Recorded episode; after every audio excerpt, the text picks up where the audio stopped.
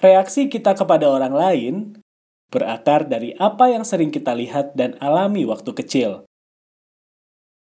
Banyak orang dewasa mempunyai luka masa kecil yang belum terselesaikan hingga sekarang. Sebuah data dari Cambridge University mengungkapkan, lebih dari 60% orang dewasa di dunia belum bisa berdamai dengan luka masa kecilnya. Kali ini kita bakal bahas tentang berdamai dengan luka masa kecil sahabat makna. Di Self Talk, makna kata podcast, bareng saya, Fendi Rahman.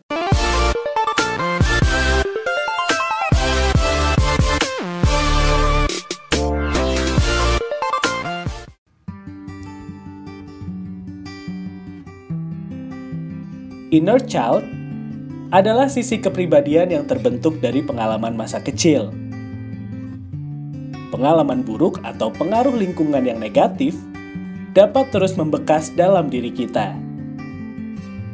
Ketika dewasa, hal ini bisa berwujud melalui perasaan dan perilaku negatif, sahabat makna. Seperti suka berkata kasar, sulit percaya dengan orang lain, bahkan menyakiti diri sendiri.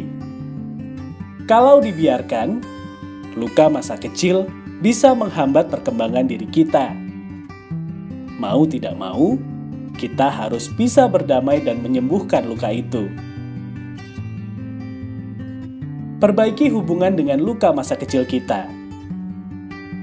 Sempatkan 5-10 menit untuk berkomunikasi dengan diri sendiri. Bisa dengan meditasi atau menulis buku harian. Sambil katakan kalimat yang positif untuk menenangkan diri kita sendiri. Menangis pun tidak masalah. Bisa jadi ini merupakan langkah awal untuk menyembuhkan luka masa kecil kita. Tidak ada yang bisa mengubah masa lalu, sahabat makna.